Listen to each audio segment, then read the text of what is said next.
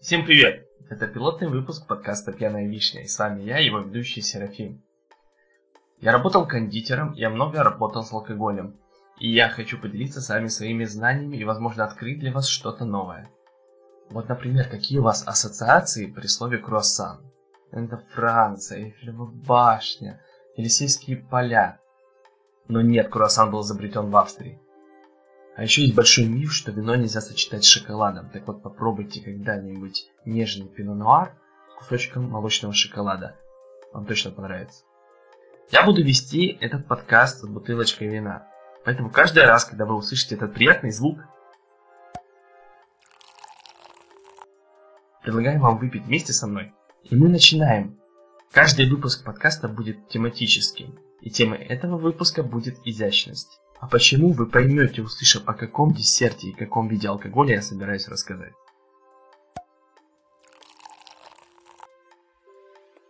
Итак, первое, о чем я расскажу, будет десерт под названием меренги или безе.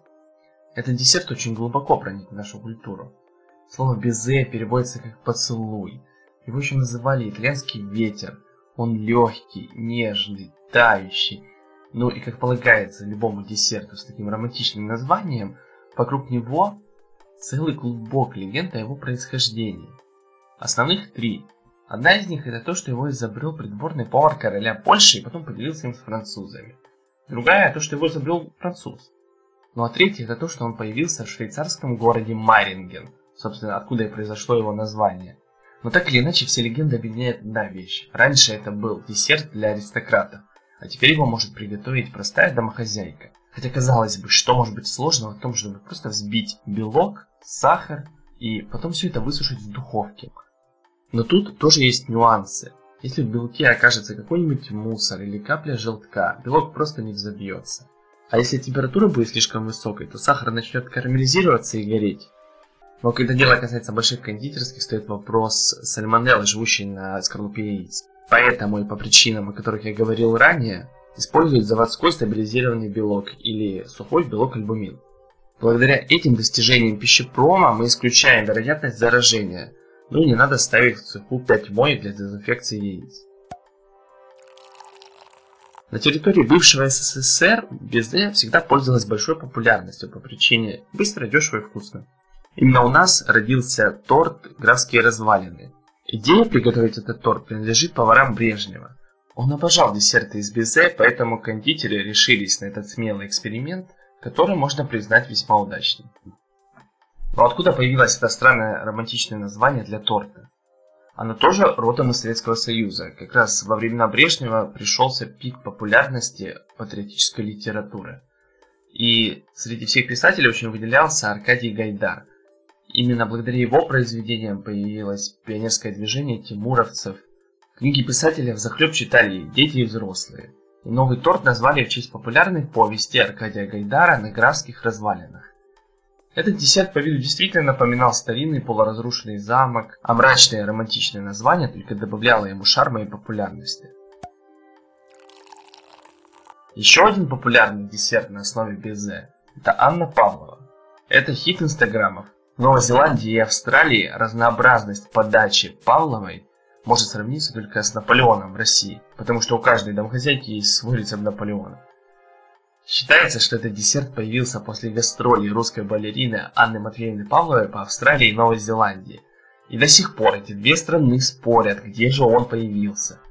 Профессор и антрополог Хелен Линч из Университета Новой Зеландии собрала самую большую библиотеку книг, где упоминается Анна Павлова. Только представьте, 667 рецептов из более чем 300 источников. При этом версии создания по-прежнему остается две – австралийская и новозеландская. И правда до сих пор не установлена. А затяжной международный спор привел к тому, что десерт Павлова подписывают как популярный десерт и новозеландской, и австралийской кухни. Второй темой этого выпуска будет игристое вино. Нас его все называют шампанским. Все благодаря старому доброму бренду «Советское шампанское». По факту советское шампанское шампанским как таковым не являлось, потому что так может называться только вино из провинции Шампань, и скрупулезные французы продумали очень много пунктов соответствия вина названию шампанское. Там и только 7 видов винограда, из которого его можно делать, и виды подрезки лозы, и сколько оно должно выдерживаться на осадке, в общем там мрак. А на самом деле видов игристого вина довольно много. Основных методов производства игристого вина три. Это классический метод шампануа, по которому производят его в Шампане и еще в нескольких регионах. Есть еще резервуарный метод, метод Шарма и метод предков, метод Ансестраль. В общем, что такое вообще игристое вино? Раньше наличие углекислого газа в вине считалось недостатком. Вот эти вот пузырики никому не нужны были вообще. Во времена, когда вином занимались монахи, никакого контроля температуры при производстве вина не было. И в бутылке зимой при низких температурах просто останавливалось брожение. А весной снова начиналось, и вплоть до половины партии могло пойти в брак за счет того, что бутылки просто взрывались от количества углекислого газа внутри. Но какие ассоциации помимо праздника со словом «шампанское»? Это, конечно же, Франция. Но самое интересное, что Самый большой вклад в историю игристых вин внесли англичане и один итальянец. Именно англичане создали бутылку, способную выдерживать давление изнутри. И английский рынок был долгое время главным рынком экспорта игристых вин из шампани. Французы просто не понимали, как можно это пить. Но потом, как всегда, нашлись предприимчивые люди. Вдова Клико и вдова Перетье, которые получили в наследство от своих мужей винодельни и виноградники, сделали прорыв в истории шампанского. Именно они изобрели метод удаления дрожжевого осадка из вина, сделав его чистым, искристым, прозрачным. И презентовали свое вдовье шампанское, как его тогда называли, в богатые дома. До сих пор бренд Вев Клико очень популярен по миру. А что же по поводу итальянца? Производство классического шампанского – это очень сложный метод. Сначала делают вино, потом добавляют в него сироп, Снова разливают в бутылки, происходит брожение уже на этом сиропе, повышается количество углекислого газа там, до 6-7 атмосфер в одной бутылке. Этот процесс очень трудоемкий, и в какой-то момент французу Шарма пришла идея о том, что можно производить это вторичное брожение на сиропе не в бутылках. Но эта идея пришла не только ему. И один предприимчивый итальянец изобрел метод этого вторичного брожения уже не в бутылках, а в чанах. Это гораздо более простой способ производства хорошего игриста, а за раз можно сделать в одном чане 10-20 тысяч литров вина. Собственно, все знают о двух главных видах игристого вина из Италии. Это асти, сладенькое, и сухое просека. Оба они сделаны по этому методу. А в последнее время на фоне волны ретро и эко-подхода начинает возрождать третий способ, это метод анцестраль, то, как его делали еще монахи. То есть все брожение происходит в одной бутылке. Давление, конечно, маленькое, пузырьков мало, остается осадок, вино мутное, но оно тоже интересно играет и становится хитом в портфеле многих виноделин. Что же делать, если хочется попробовать то самое вино по классическому методу, все как делают французы, в провинции Шампань, но при этом не хочется отдавать от 5000 за бутылку или 10-12 тысяч за бутылку Лев Клико. Классический метод используется не только в Шампане. Даже в той же Франции есть вина, созданные по классическому методу, но не в провинции Шампань. Их называют креман. Креман луарский, эльзасский, в Испании есть гораздо более дешевая кава. В России купить бутылку кавы можно за 500-700 рублей. Да, она будет не такой кислотной за счет более южного региона, но если хочется познакомиться с классическим методом, это гораздо более простой способ.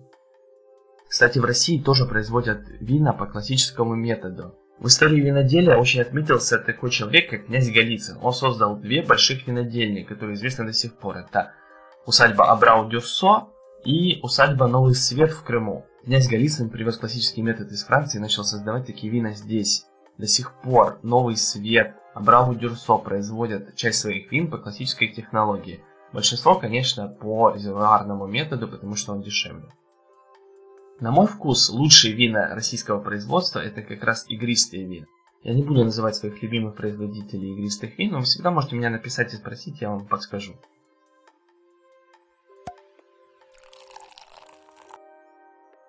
А как вообще пить это ваше игристое?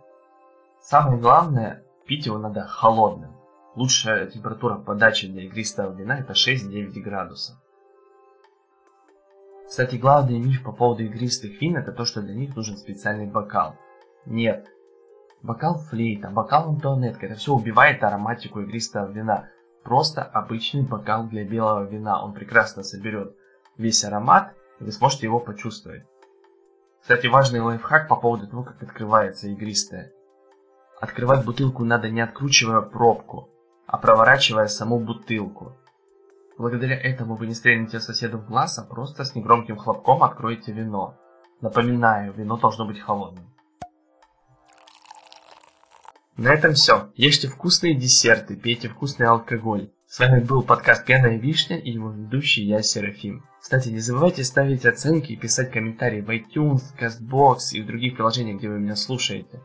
А также подписывайтесь на каналы подкаста в соцсетях, чтобы не пропускать новые выпуски. А в Телеграме вы можете обсудить каждый выпуск вместе со мной.